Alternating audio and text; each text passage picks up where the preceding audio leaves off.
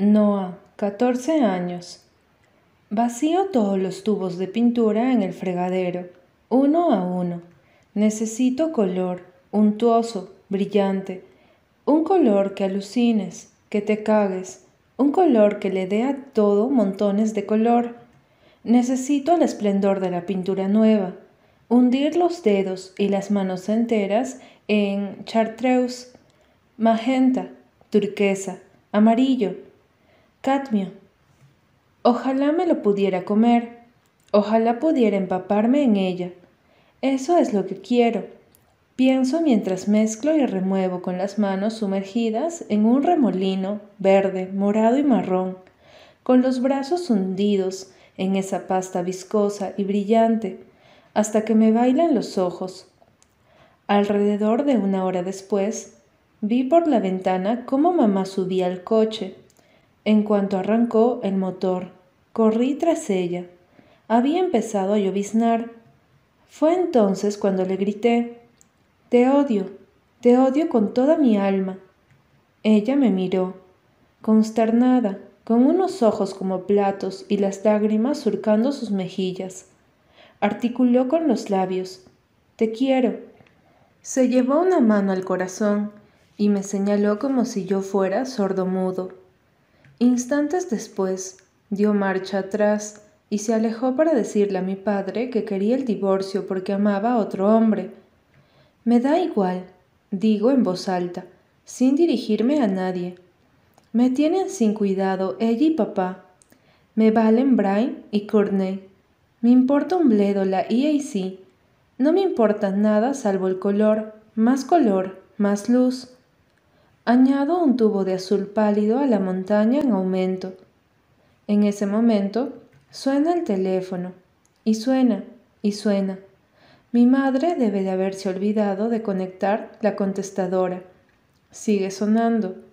Encuentro el aparato en la sala. Me seco las manos con la camisa, pero, de todos modos, lo mancho de pintura. Un hombre con la voz ronca pregunta ¿Es el domicilio de Diana Sweeting? Es mi madre. ¿Está tu padre en casa, hijo? No, ahora no vive aquí. Una descarga eléctrica me recorre el cuerpo. Algo va mal. Lo noto en su voz. ¿Quién pregunta por ellos?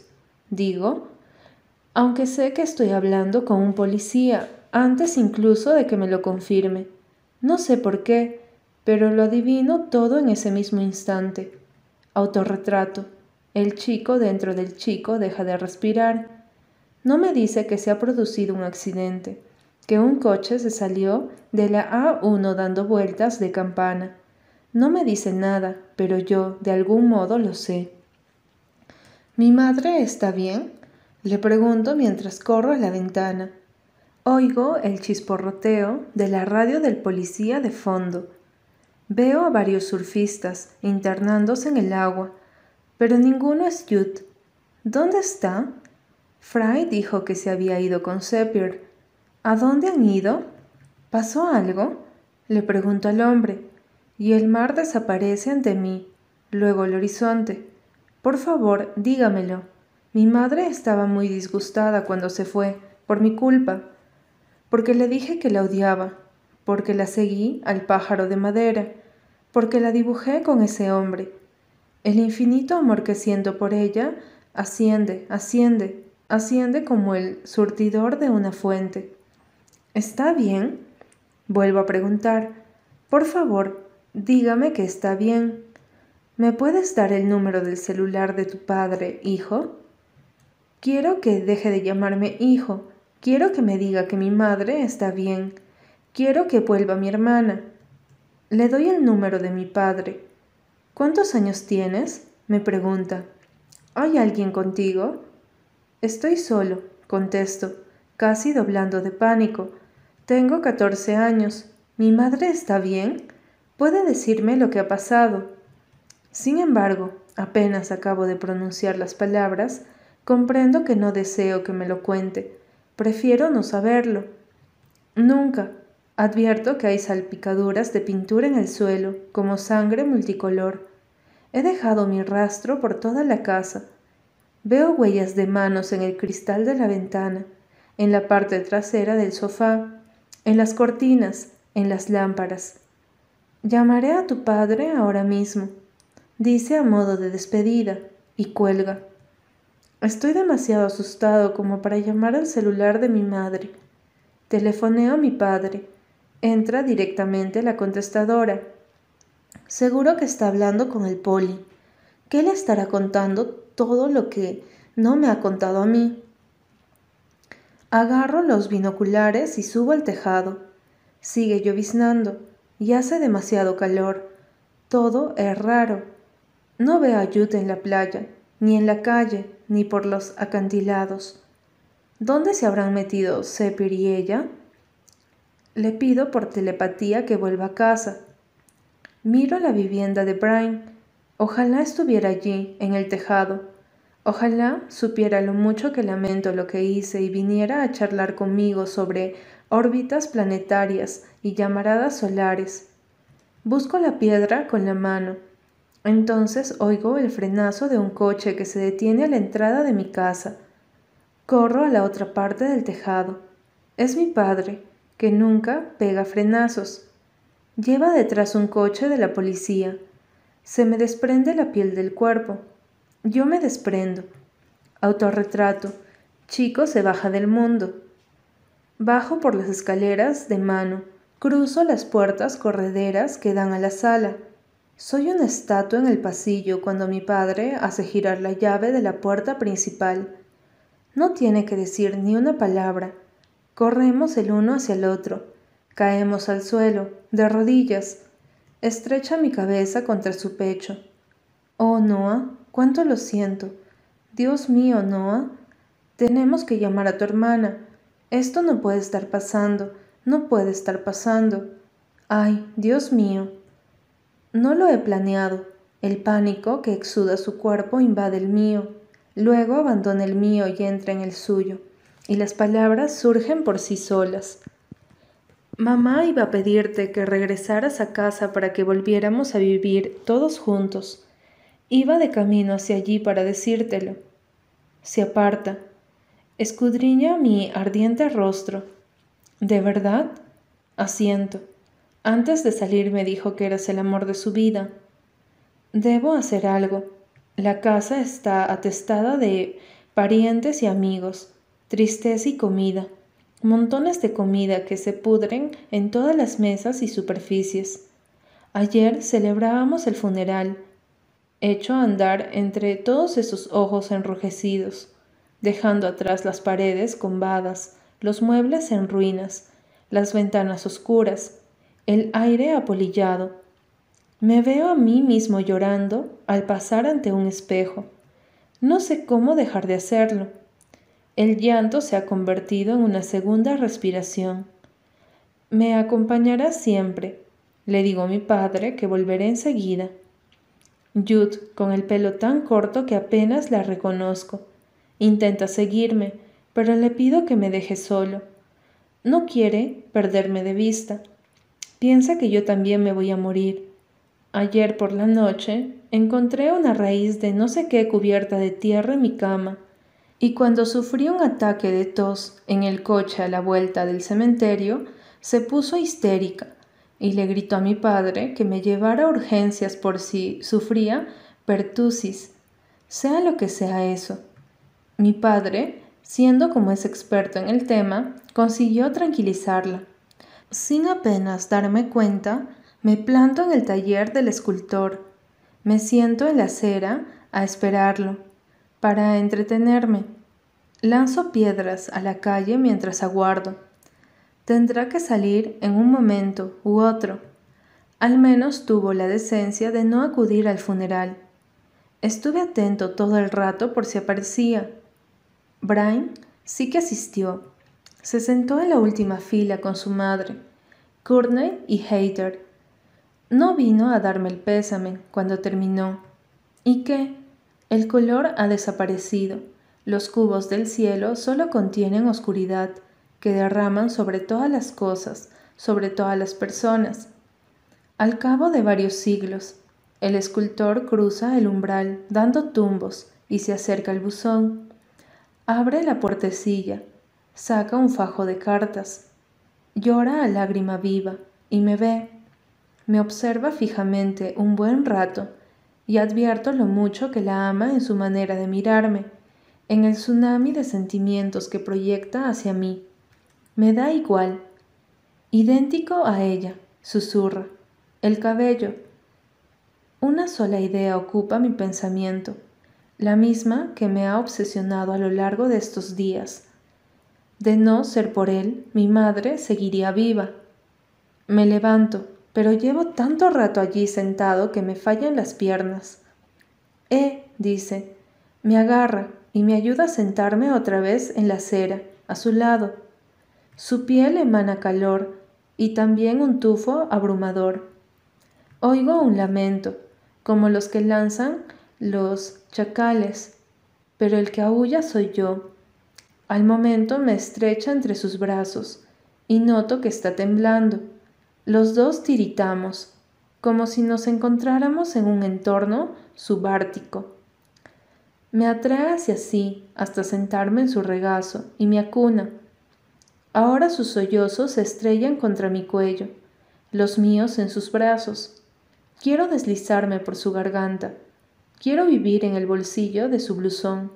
Quiero que me siga arrullando por siempre, como si fuera un niño pequeño, el niño más pequeño que ha existido jamás. Sabe cómo hacerlo, como si mi madre le indicara desde dentro cómo consolarme. ¿Será posible que solo él sepa hacerlo? ¿Será posible que solo él la lleve dentro? No. Los pájaros chillan en los árboles. Esto no iba así. No he venido a esto. Me propina justo lo contrario no puede abrazarme como si me acompañara en el sentimiento. No quiero que entienda cómo me siento. No es mi padre, no es mi amigo. De no ser por él, mi madre seguiría viva. Y entonces me retuerzo para zafarme de sus brazos. Recupero mi tamaño adulto, recobro la conciencia, la repulsión y el odio. Me planto ante él y le espeto lo que he venido a decirle ha muerto por tu culpa. Su rostro se hace trizas. Yo no me detengo. Tú tienes la culpa.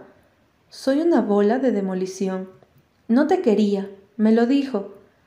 Lo estoy destrozando. Me da igual. No se iba a casar contigo. Ahora hablo despacio, para que mis palabras hagan mella en él. No pensaba pedirle el divorcio a mi padre, Iba a rogarle que volviera a casa. Dicho eso, me escondo en la cámara más profunda de mi ser y encierro el candado, porque no voy a volver a salir. Nunca. Autorretrato, sin título. Capítulo 8 Jude, 16 años. Cuando me levanto, Noah ya se ha marchado como tiene por costumbre últimamente, así que no puedo decirle lo que necesito confesar, ni hacerle todas las preguntas que le quiero formular. No se me escapa lo irónico de la situación. Ahora que me muero por revelarle lo de la EAC, no hay manera. Compruebo contactosperdidos.com, donde sigue sin haber respuesta de Brian. Luego me echo encima la chamarra de cuero de Oscar Agarro mi cuaderno y emprendo el camino hacia Lost Cove. Poco después de llegar, golpeteo el suelo con el pie, echa un manojo de nervios mientras Guillermo abre el cuaderno sobre la gran mesa de dibujo que se alza en el centro del estudio. Espero que le gusten los bocetos de la escultura y que esté de acuerdo con mi idea de esculpir la pieza en piedra, de preferencia en mármol o granito. Pasa las primeras hojas rápidamente, vistas traseras. Lo estoy observando y no sé qué está pensando, pero de repente se detiene ante la primera vista frontal y ahoga una exclamación al tiempo que se lleva la mano en la boca. ¿Tan mala es? Ahora está repasando la cara de mi madre con el dedo. Ah, sí, claro, había olvidado que se conocieron. Supongo que acertado en el parecido. Se vuelve a mirarme. Al ver su expresión, doy un salto de sorpresa. Diana es su mamá. Más que pronunciar las palabras, se transforma en ellas. Sí, confieso. Empieza a respirar como un volcán. No sé a qué viene esto. Devuelve la vista a los bocetos. Ahora los palpa como si quisiera arrancarlos de la página. Bueno, dice, le tiembla la piel por debajo del ojo derecho. Bueno, pregunto, confusa y cada vez más asustada. Cierra el cuaderno. Creo que no podré ayudarte. Después de todo, llamaré a Sandy y le recomendaré otra persona. ¿Qué? Con una voz fría y distante que nunca le había oído emplear, me suelta. Lo lamento, Estoy muy ocupado. Me equivoqué. No puedo trabajar tranquilo si anda usted por aquí todo el tiempo. No me mira. Guillermo. Me tirita el corazón en el pecho. No, por favor, váyase, ahora mismo, márchese. Tengo cosas que hacer. Estoy tan pasmada que ni siquiera pongo objeciones. Recojo el cuaderno y echo a andar hacia la puerta. Oigo, y no vuelva nunca a mi taller. Me giro al mirarlo, pero ya me ha dado la espalda. No sé por qué, pero en ese momento alzo la vista hacia los ventanales de la escalerilla de incendios, quizá porque tengo otra vez la sensación de que me están observando, igual que ayer. Y tengo razón, hay alguien allí, mirando hacia el taller, con una mano apoyada en el cristal. Está Noah, Guillermo voltea para saber por qué no me marcho, y en el lapso que transcurre mientras mi hermano y yo nos miramos, Oscar atraviesa la puerta del estudio sudando de puro pánico. Instantes después, Noah irrumpe en el taller como un cartucho de dinamita a punto de estallar, pero se detiene de golpe para mirar a su alrededor. Guillermo exhibe una expresión irreconocible. Tiene miedo, pienso. Guillermo tiene miedo. Todos están aterrados, advierto. Somos los cuatro vértices de un rectángulo, y tres de ellos me miran con ojos asustados. Nadie dice ni mu. Saben algo que yo ignoro. Está claro, y a juzgar por sus expresiones, no estoy segura de querer averiguarlo.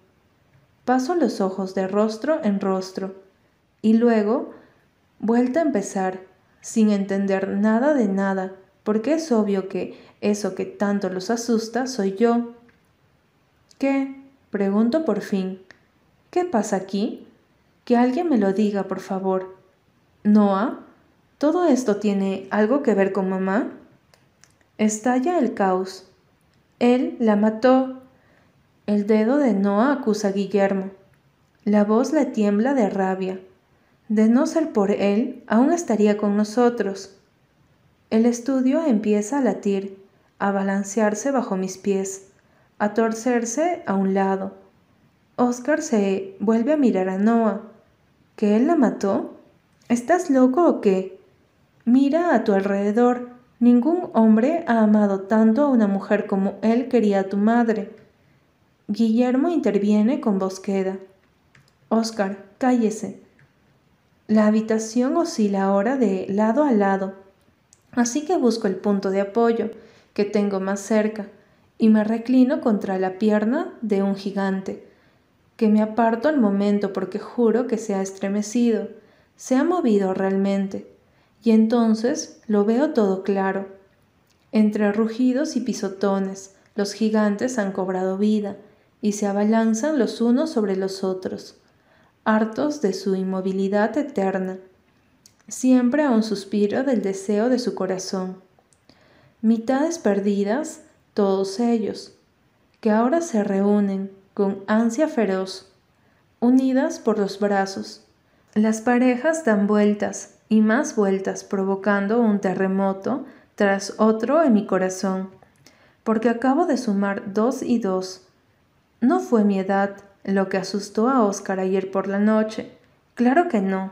se quedó blanco al ver el retrato familiar, y lo que transformó a Guillermo en el borracho Igor no fue otra cosa que el aniversario de la muerte de mi madre. Ella es amor mío. Me giro hacia Noah y empiezo a balbucear. Pero tú dijiste... No consigo seguir hablando porque me he tragado mi propia voz. Vuelvo a intentarlo. Nos dijiste... No hay modo de acabar la frase y al final me limito a balbucear. Noah, eso era lo que estaba ocultando. Perdóname, Jude, grita, y tengo la sensación de que Noah de verdad se abre paso a golpes entre la piedra, de que su espíritu asoma cuando se yergue y declara. Iba de camino al hotel de papá para pedirle el divorcio, porque quería casarse. Se vuelve hacia Guillermo y lo mira a los ojos. Contigo. La boca de Guillermo se abre de par en par, y son mis propias palabras las que salen de sus labios.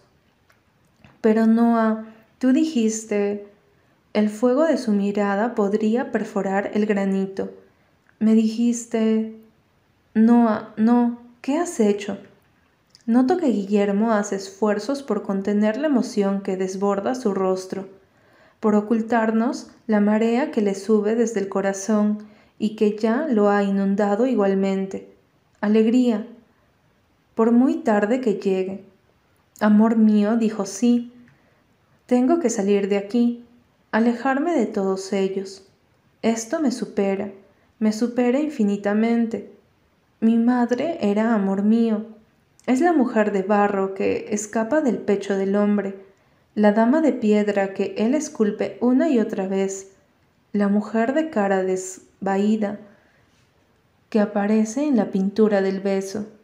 Su cuerpo gira, se enrosca, se tuerce y se retuerce en cada centímetro de las paredes del taller. Estaban enamorados, eran mitades perdidas. Ella no pensaba pedirle a papá que volviera a casa. No íbamos a vivir juntos otra vez, y Noah lo sabía, y papá no. Por fin la expresión de eterna perplejidad de mi padre cobra sentido, pues claro que no entiende nada Lleva años intentando resolver una ecuación que no cuadra. No me extraña que se haya quemado el cerebro tratando de dilucidarla. Trastabillo por la acera, cegada por el sol, chocando con coches y postes de teléfono en, en vano intento por alejarme de la verdad, del torbellino de emociones que quiere apresarme. ¿Cómo pudo hacerle algo así a mi padre, a nosotros, es una adúltera. Ella es esa chica, y no en el buen sentido. Ella no es lo máximo. Y justo entonces ató cabos.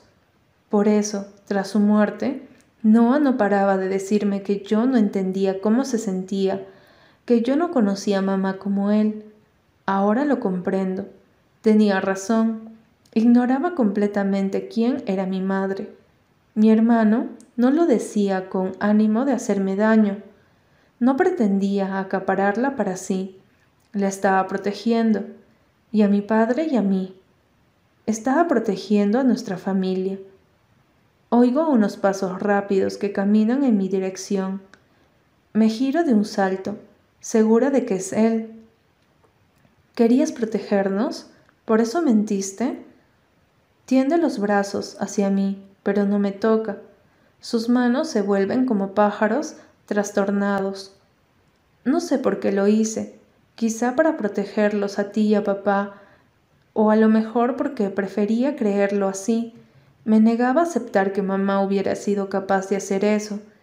Tenía el rostro congestionado, los ojos oscuros y tormentosos. Sabía que no deseaba mentir sobre su vida. Ella habría querido que dijera la verdad, pero yo no podía. No podía contar la verdad acerca de nada. Me mira con consternación infinita. Por eso yo no soportaba estar cerca de ti, Jude. ¿Cómo hemos acabado cada uno en su propia cárcel de secretos y mentiras? Me costaba menos camuflarme que ser yo mismo, que afrontar. Se ha interrumpido, pero salta a la vista que hay más, y que está reuniendo fuerzas para confesarlo. Y vuelvo a tener la misma sensación que sentí antes en el taller de estar viendo una figura que se abre paso entre la piedra, una evasión por la fuerza. Creo que mentí porque no quería que fuera culpa mía, confiesa. Los vi juntos aquel día, la seguí y los vi. Por eso decidió hablar con papá, por eso.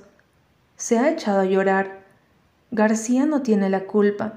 Quiero culparlo a él para que la responsabilidad no sea mía, pero sé que yo soy el culpable. Se aferra la cabeza como para impedir que le estalle. Le dije que lo odiaba justo antes de que se fuera Jude, justo antes de que se subiera al coche. Estaba llorando. No debería haber conducido en ese estado. Estaba tan enojado con ella. Lo agarro por los hombros. Noah, he recuperado la voz. Tú no tienes la culpa, no la tuviste. Repito las palabras hasta estar segura de que las ha oído, de que las cree. Nadie tuvo la culpa, sencillamente pasó. Le sucedió algo terrible, nos sucedió algo terrible a todos. Me toca, Noto cómo tiran de mí, cómo me arrancan de mi propia piel cuando revivo, la desgarradora pérdida de mi madre justo cuando más la necesitaba, el refugio del amor infinito e incondicional que me brindaba destruido para siempre. Me sumerjo en el devastador sentimiento. Lo acepto por fin en lugar de salir huyendo, de decirme a mí misma que todo le pertenece a Noah y no a mí en lugar de erigir una lista de miedos y supersticiones entre mis emociones y yo, de momificarme bajo capas y capas de tela para protegerme de ellas, y caigo hacia adelante con la fuerza de dos años de pena reprimida, con el dolor de diez mil mares desatados por fin en mi interior. Consiento, dejo que mi corazón se rompa en pedazos, y no está aquí sólido y fuerte para recogerme, para ayudarme a atravesar el océano, para asegurarse de que llego al otro lado sana y salva. Regresamos a casa dando un gran rodeo por el bosque, yo en un mar de lágrimas, él en un mar de palabras. La abuela tenía razón. Un corazón roto es un corazón abierto. Estaban pasando tantas cosas al mismo tiempo, dice ahora Noah, y no solo agita la mano en dirección al taller de Guillermo, también cosas relacionadas conmigo. ¿Y con Brian? Le pregunto. Me mira. Sí, es la primera vez que lo reconoce. Mamá nos sorprendió. ¿Cómo es posible que nos sucedieran tantas cosas a los dos en una sola semana, en un solo día? Pero a mamá le parecía bien, ¿no? Le pregunto. Precisamente, mamá me apoyó. Una de las últimas cosas que me dijo fue que no debía vivir una mentira, que tenía la responsabilidad de serme fiel a mí mismo. Y luego voy yo y convierto su vida en una gran mentira. Se interrumpe. Y la mía también. Recoge un palo del suelo y lo aparto por la mitad. Y, ya puestos, destrozo la de Brian. Rompe el palo en trocitos cada vez más pequeños. Su rostro refleja angustia, vergüenza. No, no lo hiciste. ¿A qué te refieres? ¿Alguna vez has oído hablar de Google? Lo busqué una vez, dos en realidad. ¿Cuándo? Dos veces. Ay, por Dios, seguro que no se ha unido a una red social en toda su vida. Se encoge de hombros. No había nada. Bueno, pues ahora sí. Sus ojos se agrandan, pero no me pregunta qué he descubierto exactamente, así que no se lo digo. Supongo que prefiere averiguarlo por sí mismo. Sin embargo, apura el paso, camina a toda velocidad para llegar cuanto antes a la presencia del oráculo. Me detengo. Noah, yo también tengo que confesarte una cosa. Se da media vuelta y empiezo a hablar. No hay otro modo de hacerlo. Tengo el presentimiento de que, cuando te haya contado esto, no volverás a dirigirme la palabra. Así que deja que te diga primero lo mucho que lo siento. Debería habértelo confesado hace siglos, pero tenía miedo de perderte para siempre si lo hacía. Bajo los ojos. Aún te quiero más que nada. Siempre será así. ¿De qué se trata? Me asusa. Soy la guardiana de mi hermano, me digo, y se lo confieso sin más. ¿No es verdad que no te admitieran en la EAC? O sea, nunca solicitaste el ingreso. ¿Te acuerdas de aquel día que fuimos a la oficina de correos? Inspiro hondo y arranco las palabras de lo más oscuro de mi ser. No envié tu solicitud. Parpadea una vez, otra más, y sigue parpadeando. Su rostro es una cáscara vacía, y me pregunto qué estará pasando en su interior cuando de repente levanta los brazos, salta hacia arriba y su rostro se inunda de pura alegría. No, éxtasis, es éxtasis. ¿Has oído lo que te he dicho? Sí, exclama. Ahora se ríe como un loco, y estoy segura de que ha perdido todos los tornillos hasta que las palabras salen volando de sus labios. Pensaba que mis dibujos no valían nada, que yo no valía nada, desde hace mucho tiempo. Creía que solo me parecían buenos porque le gustaban a mamá. Arqué el cuello hacia atrás y entonces comprendí que daba igual. ¿Quedaba igual? Busco rabia o rencor en sus facciones, pero no los encuentro por ninguna parte, como si no hubiera reparado en la traición. Está pletórico. Ven conmigo, me pide. Quince minutos después, estamos en una obra abandonada mirando una destartalada pared de cemento. En la superficie, en una explosión de color en aerosol, está todo. No hay yud. Vistos por detrás, hombro con hombro, con las cabelleras entrelazadas como un río de luz y oscuridad que envuelve todo el mural Brian en mitad del cielo, abriendo una maleta llena de estrellas.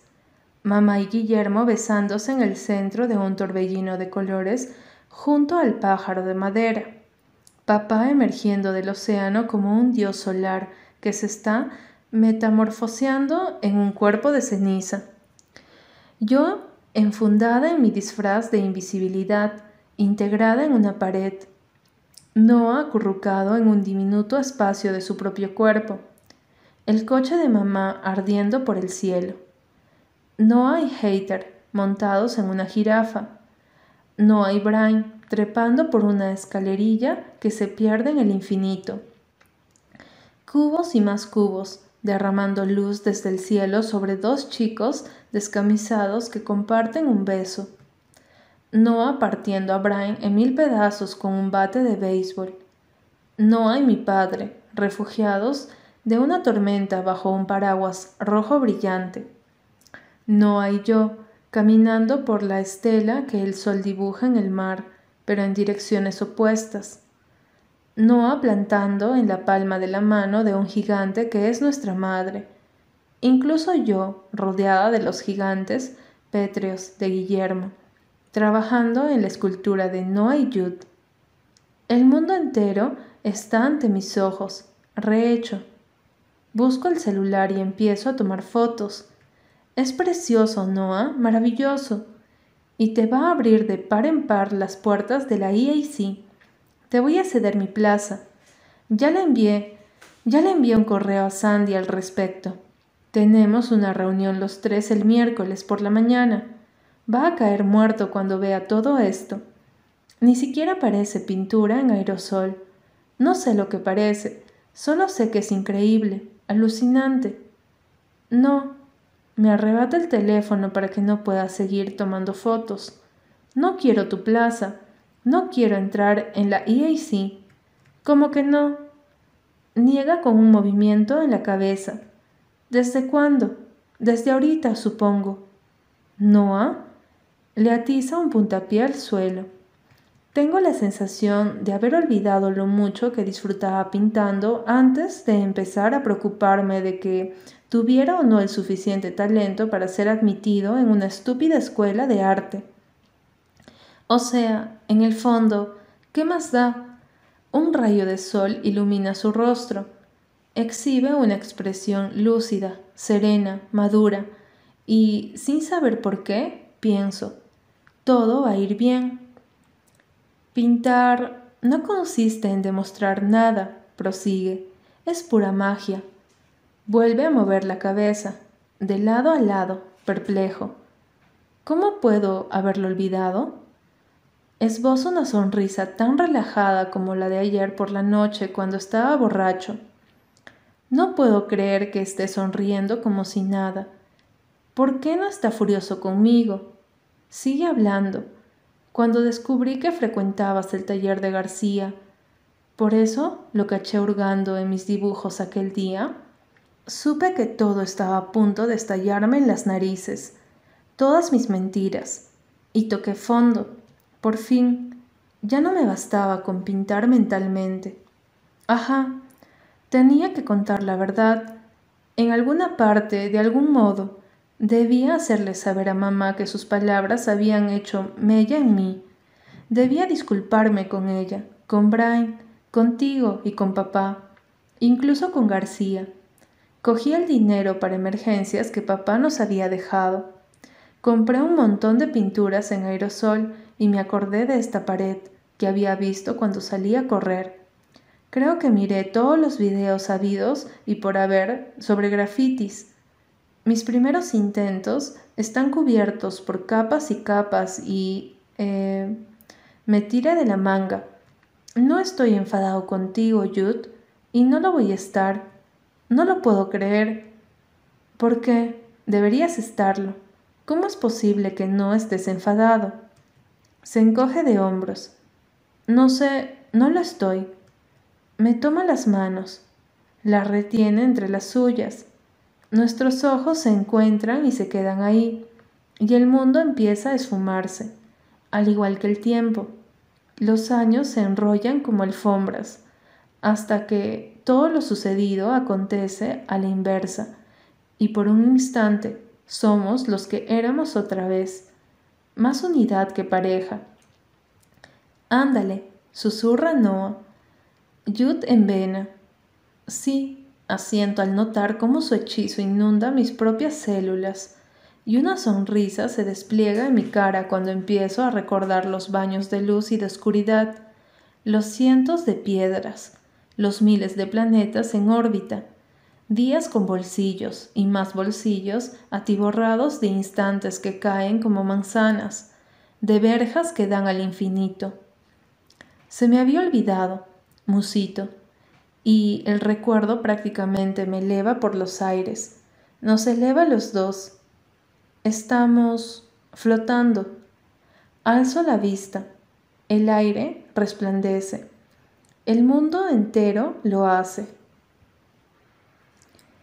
¿O serán imaginaciones mías? Claro que sí. ¿Lo notas? Me pregunta Noah. Las madres son paracaídas, no son imaginaciones. Por cierto, Yuhu, no solo el arte, sino la vida es magia. Vamos, dice Noah, y echamos a correr por el bosque igual que antes, y veo cómo dibujará después este momento. Las secuoyas reclinadas a nuestro paso, las flores desplegadas como casas, como las puertas abiertas en par en par, el arroyo a nuestra espalda como una serpiente de colores, nuestros pies a varios centímetros del suelo. O quizá lo pinte de otro modo, un borrón verde en lo alto a modo de bosque mientras nosotros, tendidos de espaldas, jugamos a piedra, papel o tijera. Él escoge piedra, yo escojo tijera. Él escoge papel, yo escojo tijera. Él escoge piedra, yo escojo papel. Encantados, lo dejamos correr. Una nueva era acaba de empezar. Noah mira el firmamento. No estoy enfadado, porque yo te podría haber hecho lo mismo, reconoce. De hecho, lo hice, a menor escala, una y otra vez. Sabía lo mal que lo pasabas esos fines de semana en que íbamos los tres a visitar museos. Era consciente de lo excluida que te sentías, y no quería que mamá viera tus esculturas por nada del mundo. Me aseguré de que no lo hiciera. Tenía muchísimo miedo de que tuvieras más talento que yo, y ella se diera cuenta. Suspira. Lo estropeamos todo, los dos. Aún así, la EAC era tu... Me interrumpe. A veces tenía la sensación de que, por más mamá que hubiese, nunca me bastaría. Esta idea me llega al alma, y guardamos silencio durante un buen rato, aspirando el aroma de los eucaliptos y viendo agitarse las hojas a nuestro alrededor. Pienso en lo que mamá le dijo a Noah, eso de que tenía la responsabilidad de ser sincero consigo mismo. Ni él ni yo lo hemos sido. ¿Por qué es tan difícil? ¿Por qué cuesta tanto saber cuál es la verdad? ¿Sabe Hater que eres gay? Le pregunto. Sí, pero nadie más. Ruedo a su lado para mirarlo de frente. ¿No es curioso que yo me haya vuelto tan rara y tú tan normal? Alucinante responde, y nos partimos de risa. Solo que la mayor parte del tiempo, añade, tengo la sensación de estar representando un papel. Yo también.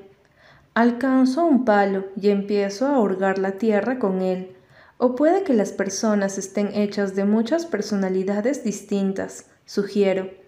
A lo mejor estamos siempre acumulando nuevos yoes, sumando personalidades a medida que tomamos decisiones, buenas y malas, que metemos la pata o progresamos, que perdemos la cabeza o recuperamos el sentido, que nos hundimos, nos enamoramos, lloramos a un ser querido, crecemos, nos apartamos del mundo o lo agarramos por los cuernos. A medida que creamos cosas y las destruimos, sonríe, y cada nuevo yo se encarama a los hombros del anterior, hasta que acabamos convertidos en una inestable torre humana. ¡Qué imagen tan deliciosa! Sí, exacto, no somos más que inestables torres humanas. El sol empieza a ponerse y nubes rosas deshilachadas inundan el cielo. Deberíamos ponernos en camino.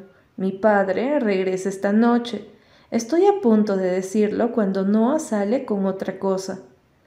Ese cuadro del taller, el que está en el recibidor, el del beso, lo he visto solo un momento, pero creo que lo pintó mamá. ¿En serio? No sabía que mamá pintara. Yo tampoco. ¿Lo mantenía en secreto? ¿Otro más? Igual que tú, le digo, y algo encaja en su lugar como dos piezas de un rompecabezas. Noah era la musa de mamá. Estoy segura, y sin sentir ni una pizca de celos, por raro que parezca, lo entiendo. Me desplomo de espaldas otra vez, hundo los dedos en la tierra húmeda y me imagino mamá pintando esa obra increíble, deseando con las manos, enamorada morir. ¿Cómo voy a enojarme con ella por algo así? ¿Cómo voy a enojarme con ella por haber encontrado a su mitad perdida y querer estar con ella? Como bien dijo Guillermo, el corazón no atiende a razones, no obedece a leyes ni a convenciones, ni se doblega a las expectativas de los demás. Por lo menos, murió con el corazón lleno, por lo menos encontró su camino, rompió las costuras, dejó galopar a los caballos antes de morir. Un momento. No. Perdón. ¿Cómo va a estar bien que le rompiera el corazón a mi padre como lo hizo? Que faltara a todas sus promesas. Y por otro lado, ¿quién le puede reprochar que fuera fiel a sí misma? Uf. Se comportó bien y mal al mismo tiempo. El amor hace y deshace, atrae la dicha y la desdicha con igual tenacidad. La felicidad de mi madre supuso la infelicidad de mi padre. Así de injustas son las cosas. Sin embargo, él aún está vivo y tiene tiempo de sobra que llenar con más felicidad. Noah, tienes que decírselo a papá cuanto antes. Decirle que nuestro sigiloso padre nos está mirando desde arriba. Esto es justo lo que necesitaban mis pobres ojos cansados después de un largo viaje. Los vi correr hacia el bosque de la mano cuando el taxi me dejó en casa. Fue como viajar en el tiempo. Se sienta con nosotros en la tierra. Aprieto la mano de Noah. ¿Qué es, hijo? ¿Qué tienes que contarme? pregunta mi padre, y el amor desborda mi corazón. Esa misma noche, más tarde, estoy mirando cómo Noah y mi padre se mueven de un lado a otro por la cocina para preparar la cena. No quieren que los ayude, aunque he prometido abandonar la Biblia. No y yo hemos hecho un trato. Él no volverá a saltar desde ningún acantilado, y yo dejaré de hojear la Biblia y renunciaré a cualquier tipo de investigación médica con carácter inmediato. Voy a confeccionar a una mujer voladora de papel, tamaño gigante, con todos y cada uno de los pasajes de la Biblia. A la abuela le encantará, ha sido la primera idea que he anotado en el blog de notas en blanco que llevo conmigo desde que empecé a asistir a la EIC. La pieza se llamará Historia de la Suerte. Cuando Noah, allá en el bosque, le contó a papá la verdad sobre mi madre y Guillermo, él se limitó a decir, Claro, eso tiene más lógica. No se abrió paso a golpes por un bosque de granito como Noah, ni tuvo que soportar la embestida de los siete mares como yo, pero veo que su tormenta interior ha amainado. Es un hombre de ciencia, y el problema irresoluble se ha resuelto por fin. Las cosas han cobrado sentido, y para mi padre el sentido lo es todo. O eso creía yo. Chicos, le he estado dando vueltas a una idea Aparta la vista del tomate que está troceando. ¿Qué les parecería si nos mudáramos? Seguiríamos viviendo en Lodz pero nos trasladaríamos a otra casa. Bueno, no a una casa cualquiera. Esboza una sonrisa absurda. No tengo ni idea de lo que va a decir. A una casa flotante. No sé qué es más alucinante, si las palabras que acaba de pronunciar o la expresión de su rostro. Parece el super pirado del monociclo. Creo que necesitamos una aventura, los tres juntos. ¿Quieres que vivamos en un barco? Pregunto. ¿Quieres que vivamos en un arca? Responde Noah con asombro. Sí, mi padre se ríe. Exactamente eso. Siempre he querido hacerlo. ¿En serio? Primera noticia. Mm, ¿Quién es el hombre? He investigado un poco y no van a creer lo que hay en venta allí abajo, en el puerto deportivo. Se acerca a su maletín para extraer unas fotos que debe de haber impreso de internet. ¡Guau! exclamo. No es un barco, realmente es un arca. Pertenece a una arquitecta nos informa mi padre. La reformó por completo, colocó la tarima y las vidrieras ella misma. Espectacular, ¿eh? Dos pisos, tres dormitorios, dos baños, una gran cocina, claraboyas y cubiertas alrededor en ambas plantas. Es un paraíso flotante. No y yo debemos de haber leído el nombre de ese paraíso flotante en la foto al mismo tiempo porque ambos le soltamos en el mismo tono que habría usado nuestra madre. Abraza el misterio, profesor. La casa flotante se llama el misterio. Lo sé, esperaba que no se percataran del detalle. Y sí, si no fuera yo, si fuera tú, por ejemplo, Jude, lo consideraría una señal. Es una señal, afirmo.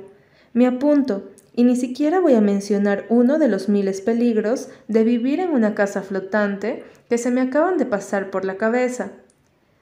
¿Qué clase de Noé sería si dijera que no? Bromea Noah con mi padre.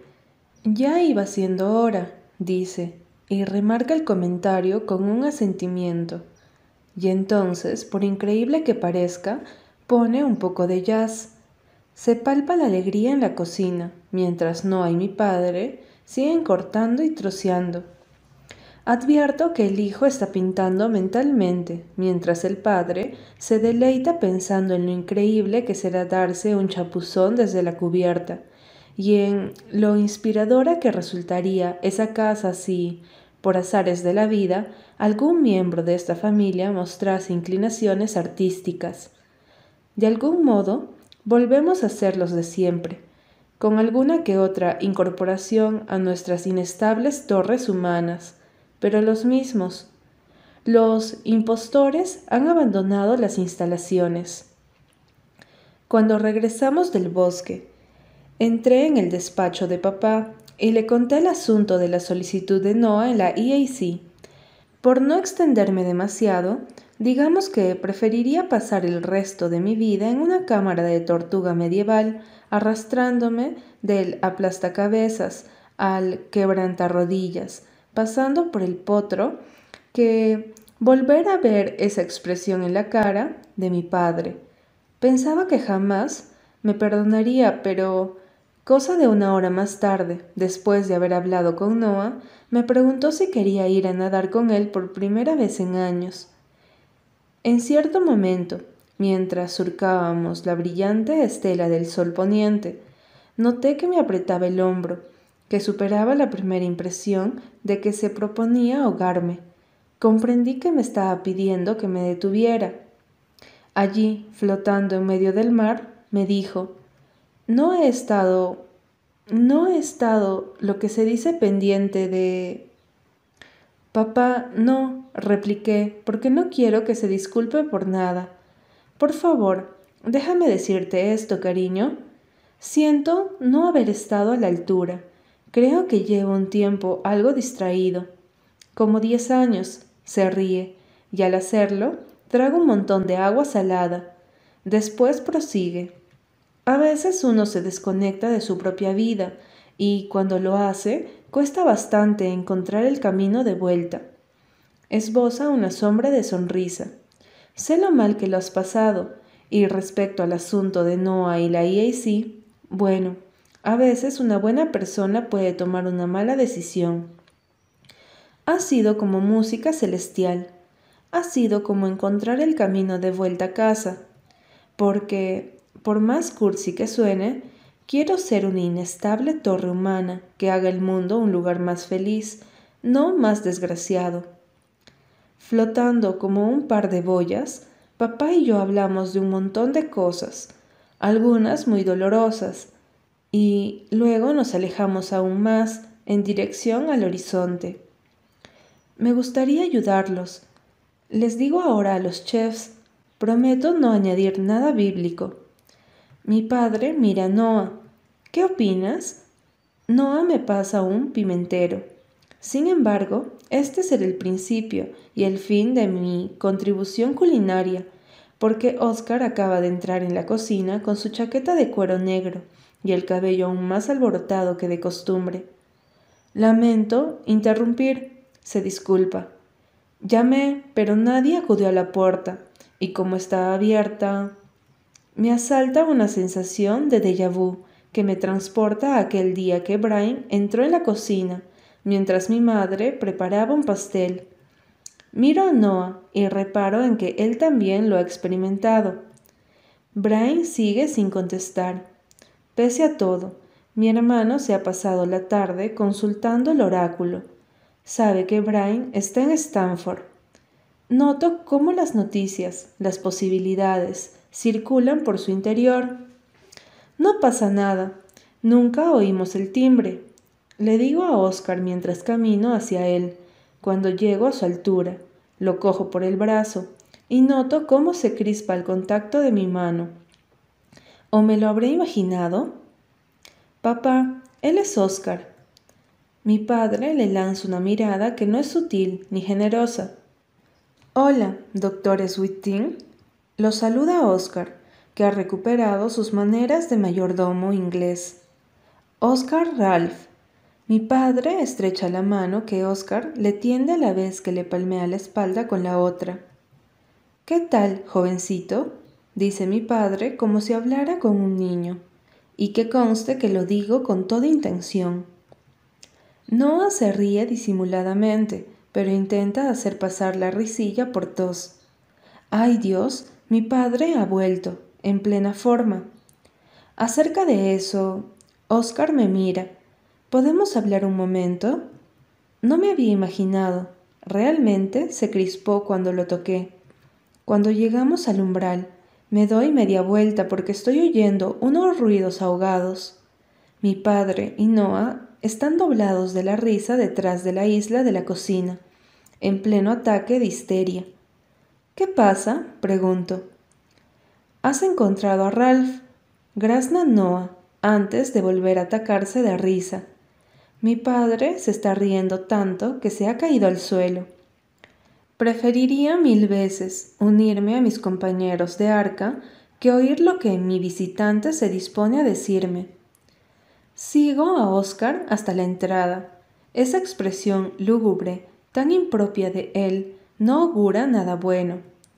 Quiero abrazarlo, pero no me atrevo. Ha venido a despedirse. Lo lleva escrito en la cara, se sienta en el peldaño y apoya la mano en el espacio libre de su lado para que yo haga lo mismo. No deseo sentarme a su lado, no deseo oír lo que me va a decir. Vamos a las rocas, propongo, porque no quiero que papá y Noah nos espíen. Rodeamos la casa hacia la parte trasera. Nos sentamos, pero nuestras piernas no se tocan. El mar está en calma las olas se arrastran hasta la orilla sin convicción. Y bien, dice con una sonrisa prudente que no le queda nada. No sé si te parecerá bien que te hable de esto, así que hazme callar si no es así. Asiento, no muy segura de lo que me espera. Conocí bien a tu madre. Me sentía como si Guillermo y ella... Deja la frase en suspenso. Me mira no pasa nada, Oscar, le aseguro. Quiero saberlo. Tu madre anduvo por allí en mis peores momentos, cuando estaba en mis peores momentos, dándome de cabezazos contra la pared y sin atreverme a salir porque estaba seguro de que me acabaría metiendo si lo hacía. Sin el alcohol y las drogas que usaba para paliar la angustia, me sentía tan mal que me quería morir. El taller era distinto en aquel entonces. Guillermo tenía montones de alumnos. Tu madre acudía a dibujar y yo posaba para ella a cambio de conversación. Entonces, Noah tenía razón. Mi madre pintaba en secreto. ¿Era alumna de Guillermo? Exhala el aire despacio. No, nunca fue su alumna. ¿Se conocieron cuando lo entrevistó? Pregunto. Oscar asiente. Guarda silencio. Continúa. ¿Seguro? Sí, por favor. Esboza su maníaca sonrisa. Yo la quería. Fue ella más que Guillermo quien despertó mi interés por la fotografía. Lo curioso del caso es que nos sentábamos a charlar en la misma iglesia donde nos conocimos tú y yo. Por eso acudí allí tan a menudo, porque me recordaba a ella, Oír eso me pone la piel de gallina. Nos sentábamos en la banca y ella hablaba sin parar de sus mellizos. Se ríe. O sea, como una cotorra, sobre todo de ti. ¿De verdad? Ya no creo que sí. Me contó tantas cosas. Ni te lo imaginas. Me ha costado asimilar que ambas fueran la misma persona. La Yud de la que hablaba tu madre y la CJ de la que me estaba enamorando. El tiempo pasado se me clava en el corazón. Siempre bromeaba diciendo que no dejaría que nos conociéramos hasta que llevara sobrio por lo menos tres años y tú hubieras cumplido los veinticinco, porque estaba seguro de que en lo que seríamos el uno por el otro, y ya no habría nada que hacer. Pensaba que éramos almas gemelas, me toma la mano y me planta un beso en el dorso antes de llevársela a su regazo. Me parece que tenía razón. Pero, ¿por qué hay un pero? Y me está matando. Oscar. Aparta los ojos de mí. Pero no es el momento, aún no. Eh, protesto. Sí que es nuestro momento, por supuesto que es nuestro momento, y sé que tú lo sabes. Guillermo te obliga a hacer esto. No, tu madre me obliga a hacer esto. No me llevas tantos años. Te llevo tres años, lo cual es mucho ahorita, pero no siempre será así. Pienso que estos tres años que nos separan no me parecen tan distantes como los casi cuatro que me llevaba Sepir cuando yo tenía catorce. Tengo la sensación de que Oscar y yo somos de la misma edad. Pero te enamorarás de otra persona, objeto. Es mucho más probable que lo hagas tú. Imposible, eres el chico del retrato. Y tú la chica de la profecía. También de la profecía de mi madre, por lo que parece. Suspiro, haciéndolo por el brazo. Y pienso que es muy curioso que aquel día le diera a Oscar una nota de Guillermo dirigida a mi madre, como si las palabras hubieran viajado en el tiempo hasta caer en nuestras manos, como una bendición. Aún vas en preparatoria, está diciendo Oscar. Ni siquiera eres mayor de edad, maldita sea. Algo en lo que no había reparado hasta que Guillermo me lo señaló unas tropecientas veces ayer por la noche. Podemos ser grandes amigos, podemos votar por ahí en nuestras bolas skip o jugar el ajedrez o yo qué sé. Su voz emana incertidumbre, frustración, pero entonces sonríe. Te esperaré, viviré en una cueva o me haré monje durante unos cuantos años. Llevaré hábito, me afeitaré la cabeza y toda la parafernalia. No sé, es que quiero hacer las cosas bien. Esto no puede estar pasando. Nunca ha sido tan urgente como ahora quitar la pausa y dejar que suene la música. Empiezo a hablar a borbotones. Y hacer las cosas bien significa dar la espalda a lo que podría ser el gran amor de nuestras vidas. Lo correcto es negar la fuerza del destino, negar todas las energías que han conspirado para que acabáramos juntos, las mismas que llevan años y años actuando, ni hablar. Noto como el espíritu de las mujeres Sweet se alza en mi interior. Oigo los cascos de los caballos que galopan a través de varias generaciones. Vuelvo a la carga. Mi madre, que estaba a punto de poner su vida patas arriba por amor, y mi abuela, que llama Clark Gale al mismísimo Dios, no quieren que huyamos con el rabo entre las piernas. Quieren que agarremos el toro por los cuernos. Gracias a la influencia de Guillermo, mis manos han decidido participar en el soliloquio. Prácticamente renuncié al mundo entero por ti, y para que conste, no hay diferencia entre una chica de 16 años y un chico de 19 en términos de madurez.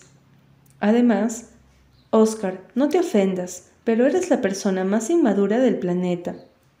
Se ríe y en eso lo empujo hacia atrás. Me subo a horcajadas encima de él y le subo las manos para tenerlo a mi merced. Jude, así que sabes cómo me llamo, ¿eh? Le digo sonriendo. San Judas Tadeo es mi santo favorito, me espeta, patrono de las causas perdidas, el santo al que recurres cuando has perdido toda esperanza, el encargado de los milagros, me tomas el pelo, protesto, y le libero las manos. Va en serio, mucho mejor que ese traidor de Judas Iscariote. Será mi modelo a seguir a partir de ahora, pues me sube la camiseta para verme el vientre. La luz que llega de casa le basta para atisbar los querubines. Repasa los contornos con los dedos, sosteniéndome la mirada, mientras tanto para comprobar cómo reacciono a su contacto. ¿Cómo caigo al vacío? Mi respiración se acelera y su mirada se obnubila. Pensaba que sufrirías un trastorno de control de impulsos, susurro. Lo tengo todo bajo control. ¿Ah, sí? Introduzco las manos por debajo de su camiseta. Las dejo deambular por ahí. Noto que tiembla. Cierra los ojos. Al cuerno, lo intenté. Me agarra por la espalda y de un solo movimiento me tiende y se inclina sobre mí. Ahora me está besando y siento una dicha y siento un amor y siento y siento y siento. Estoy loco por ti, me dice sin aliento, la anarquía de su rostro en su máximo apogeo. Yo también, contesto, y voy a seguir estándolo mucho tiempo. Yo también. Te voy a contar cosas que no le he contado a nadie más. Yo también. Se echa hacia atrás, sonríe, me toca la nariz. Opino que Oscar es el tipo más brillante que he conocido nunca, además de estar buenísimo. Y damas y caballeros, vaya cuerpazo que tiene. Yo también. ¿Dónde demonios está Ralph? Grasna, profeta. Aquí mismo, maldita sea. Noah y yo estamos a punto de entrar en el taller de Guillermo. Había querido acompañarme, pero ahora se está echando atrás. Me siento como si estuviéramos traicionando a papá. Le pedimos permiso. Ya lo sé, pero de todas formas tengo la sensación de que deberíamos retar a García a un duelo para salvaguardar el honor de papá. Tendría gracia. Noah sonríe y me propina un toque en el hombro. Sí, sí, que la tendría. Pese a todo, entiendo lo que quiere decir. Los sentimientos que me inspira Guillermo ahora mismo son un caleidoscopio que va del odio por haber destruido nuestra familia, por haber roto el corazón de mi padre, por un futuro que nunca será. Por cierto, ¿qué habría pasado? ¿Se habría venido a vivir con nosotros? ¿Me habría mudado yo con mi padre? A la adoración pura y dura, la misma que vengo sintiendo desde que posé los ojos en el borracho Igor, y él me dijo que no se sentía bien, no dejo de pensar en lo raro que resulta saber que habría conocido a Guillermo y a Oscar, aunque mi madre no hubiera muerto. El choque frontal era inevitable, pasara lo que pasara, Puede que algunas personas estén destinadas a formar parte de la misma historia. Guillermo no acude a la puerta, así que entramos y cruzamos el recibidor. Me fijo en que algo ha cambiado, pero no sé qué exactamente hasta que llegamos a la oficina de correos. Han fregado los suelos, y por increíble que parezca, ya no hay correo tirado por ahí. La puerta de la habitación arrasada está abierta, y el otro lado asoma un despacho de verdad. Me acerco al umbral. En el centro de la estancia se yergue el ángel roto, con una enorme grieta, en zigzag, en la espalda, entre las alas. Recuerdo que Guillermo me dijo que las grietas y las rupturas eran lo mejor y más interesante de mi dossier. Quizás se pueda decir lo mismo de las personas, de sus grietas y sus rupturas. Miro la sala sin correo y sin polvo y me pregunto si Guillermo se propone volver a abrir el taller a los estudiantes. No está plantado ante la pintura del beso. Fue aquí donde los vi aquel día, dice. Rosa con la mano una sombra oscura. Esto es el pájaro de madera, ¿lo ves? Puede que quedaran allí a menudo. Lo hacíamos, reconoce Guillermo que está bajando las escaleras con una escoba y un recogedor en las manos. Mi madre pintó ese cuadro. Noah lo afirma. Su voz no contiene una pregunta. Sí, responde el maestro. Tenía talento, dice Noah, sin apartar los ojos del cuadro. Guillermo deja en el suelo la escoba y el recogedor. Sí, quería ser pintora, Sí, en el fondo creo que sí. ¿Y por qué no nos lo dijo? Noah se da media vuelta, se le saltan las lágrimas. ¿Por qué no nos enseñó nada? Seguro que iba a hacerlo, responde Guillermo. Nada de lo que pintaba le dejaba satisfecha. Ella quería enseñarles algo que fuera perfecto, pues... Me estudia, se cruza de brazos, quizá por la misma razón por la que usted no le habló de sus mujercitas de arena. ¿Mis mujercitas de arena? Las traje de casa para mostrárselas. Se acerca a la mesa de la computadora, mueve el ratón y un despliegue de fotos aparece en la pantalla. Me acerco. Ahí están, mis damas voladoras devueltas a la orilla, tras años a la deriva en el mar. ¿Cómo es posible? Me vuelvo a mirar a Guillermo cuando comprendo algo alucinante. Fuiste tú. ¿Tú enviaste las fotos a la EAC? Asiente. Lo hice, de manera anónima. Tenía la sensación de que su mamá lo habría querido así. Le preocupaba mucho que al final usted decidiera no presentar la solicitud. Me dijo que pensaba enviarlas ella misma. Así que lo hice yo. Señala la computadora. Las amo, con esa libertad y esa onda que transmiten. Yo también las amé. ¿Tomó ella las fotos? No, las tomé yo, interviene Noah. Debió de encontrarlas en la cámara de papá y las descargó antes de que yo las borrara. Me mira. La noche de la fiesta de Courtney. Intento asimilar todo esto, sobre todo el hecho de que mamá conociera esa parte de mí sin que yo lo supiera. Vuelve a saltarme la sensación de ingravidez. Bajo la vista. Mis pies siguen tocando el suelo. Las personas mueren, pero nuestras relaciones con ellas no perviven y se transforman por siempre. Me percato de que Guillermo está hablando. Su mamá estaba muy orgullosa de ustedes dos. Nunca conocí una madre tan orgullosa. Echo un vistazo a mi alrededor, noto su presencia y estoy segura de que era esto lo que quería. Sabía que cada uno de nosotros estaba en posesión de una parte de la historia que debíamos compartir. Quería que supiese que había visto las esculturas, y solo Guillermo me lo podría decir. Deseaba que Guillermo y mi padre descubriesen la verdad por boca de Noah. Quería que le contase a Noah lo de la EAC, y puede que nunca hubiera reunido el valor necesario de no haber acudido a Guillermo, de no haber empuñado un cincel y un martillo. Sabía que debíamos formar parte de la vida de Guillermo, y él de las nuestras, porque somos, cada cual para algún otro, la llave de una puerta que en otro caso habría permanecido cerrada por siempre. Recuerdo la imagen que me trajo aquí de buen comienzo. Mi madre guiándonos por el cielo como un timonel para que no perdiéramos el rumbo. De algún modo lo consiguió.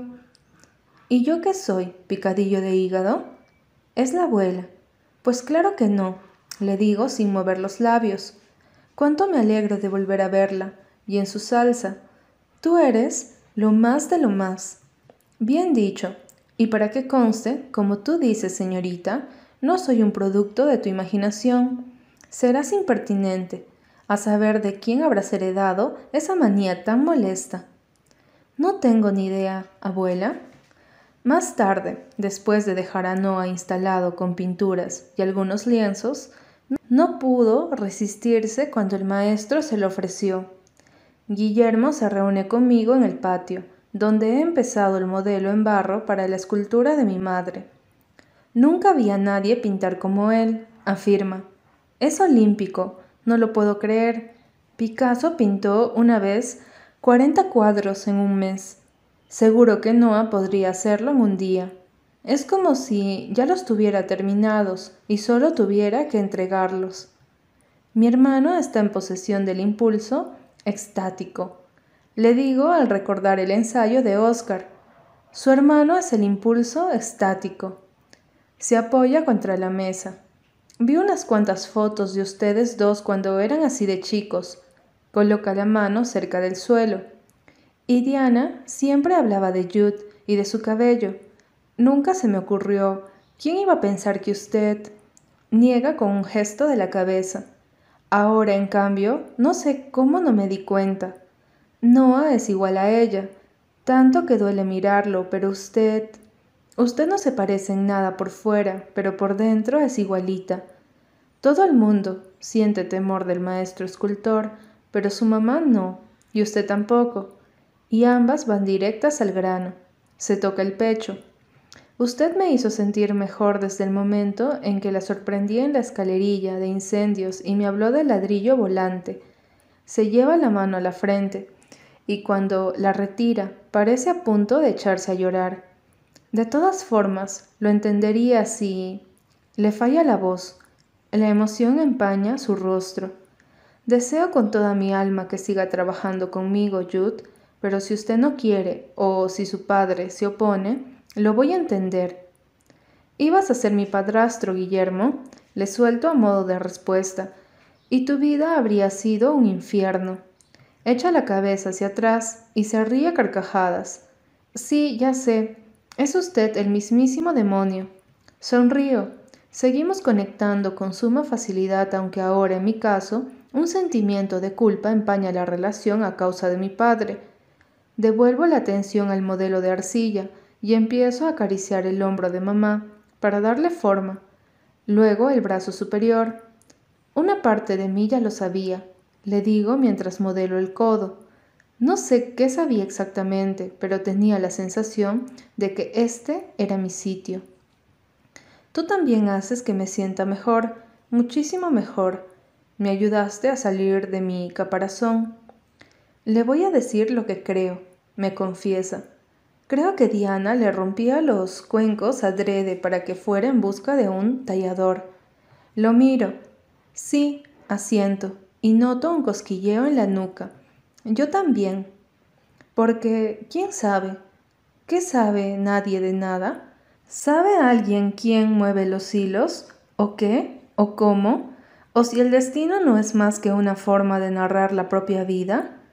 Otro hijo no se habría tomado las últimas palabras de su madre como una profecía, sino como un delirio inducido por los medicamentos, y las habría olvidado poco después. Otra chica no se habría inventado una historia de amor a partir de un dibujo de su hermano. ¿Quién sabe si la abuela de verdad creía que los primeros narcisos de la primavera traían buena suerte, o si solo lo decía para llevarme de paseo por el bosque? ¿Quién sabe si creía siquiera en su Biblia o sencillamente preferiría habitar en un mundo en el que la esperanza, la creatividad y la fe se impusieran a la razón? ¿Quién sabe si existen los fantasmas?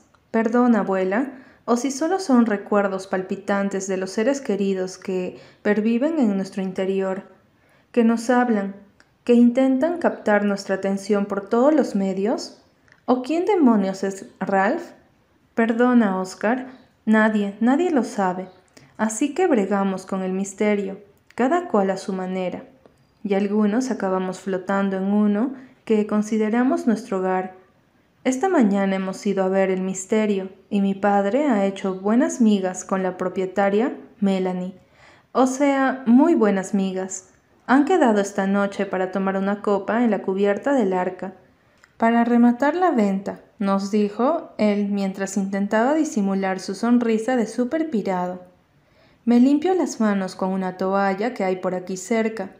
Rebusco mi mochila y saco el ejemplar de Guillermo del libro que mi madre escribió sobre Miguel Ángel. Te lo robé, no sé por qué, lo siento. Me lo arranca de las manos. Mira las fotos de mi madre. Aquel día me llamó desde el auto. Parecía enojada, muy enojada. Me dijo que tenía que hablar conmigo. Y cuando Noah se presentó aquí, no dudé de que eso era, pues lo que Diana quería decirme aquel día que había cambiado de idea. Al salir del taller, me acerco al ángel un momento y formulo mi último deseo, en relación con Noah y con Brian. ¿Es mejor apostar a todos los caballos, querida?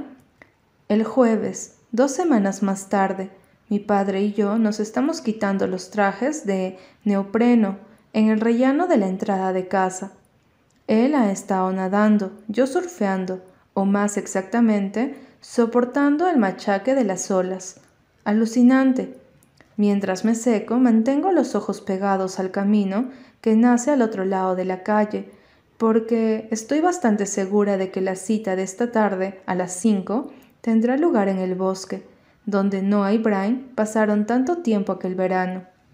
Mi hermano me dijo que encontró la dirección de Brian en Internet y le envió una serie de dibujos, hechos a contrarreloj, dibujando como un poseso, llamada el Museo Invisible.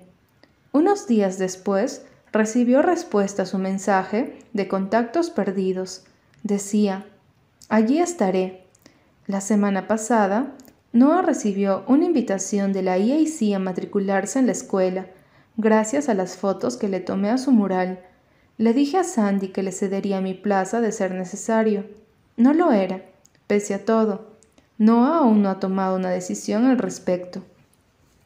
El ocaso ha transformado el cielo en un carnaval de color cuando Noah y Brian salen andando del bosque de la mano. Brian es el primero en avistarnos a mi padre y a mí, y escurre la mano a toda prisa, pero Noah se la atrapa el momento. Ante ese gesto, Brian entorna los ojos mientras la sonrisa más conmovedora del mundo se extiende por la cara. Noah, como siempre que Brian anda cerca, apenas es capaz de mantener la cabeza en su sitio. De tan contento que está. Ah, dice mi padre. Ah, ya entiendo. No me había dado cuenta. Pensaba que Hater... Ya sabes, pero esto tiene más lógica. Ya lo creo que sí, recalco, y en ese preciso instante advierto que una Catarina se ha posado en mi mano. Deprisa, pide un deseo. Aprovecha la segunda o tercera o cuarta oportunidad. Vuelve a crear el mundo.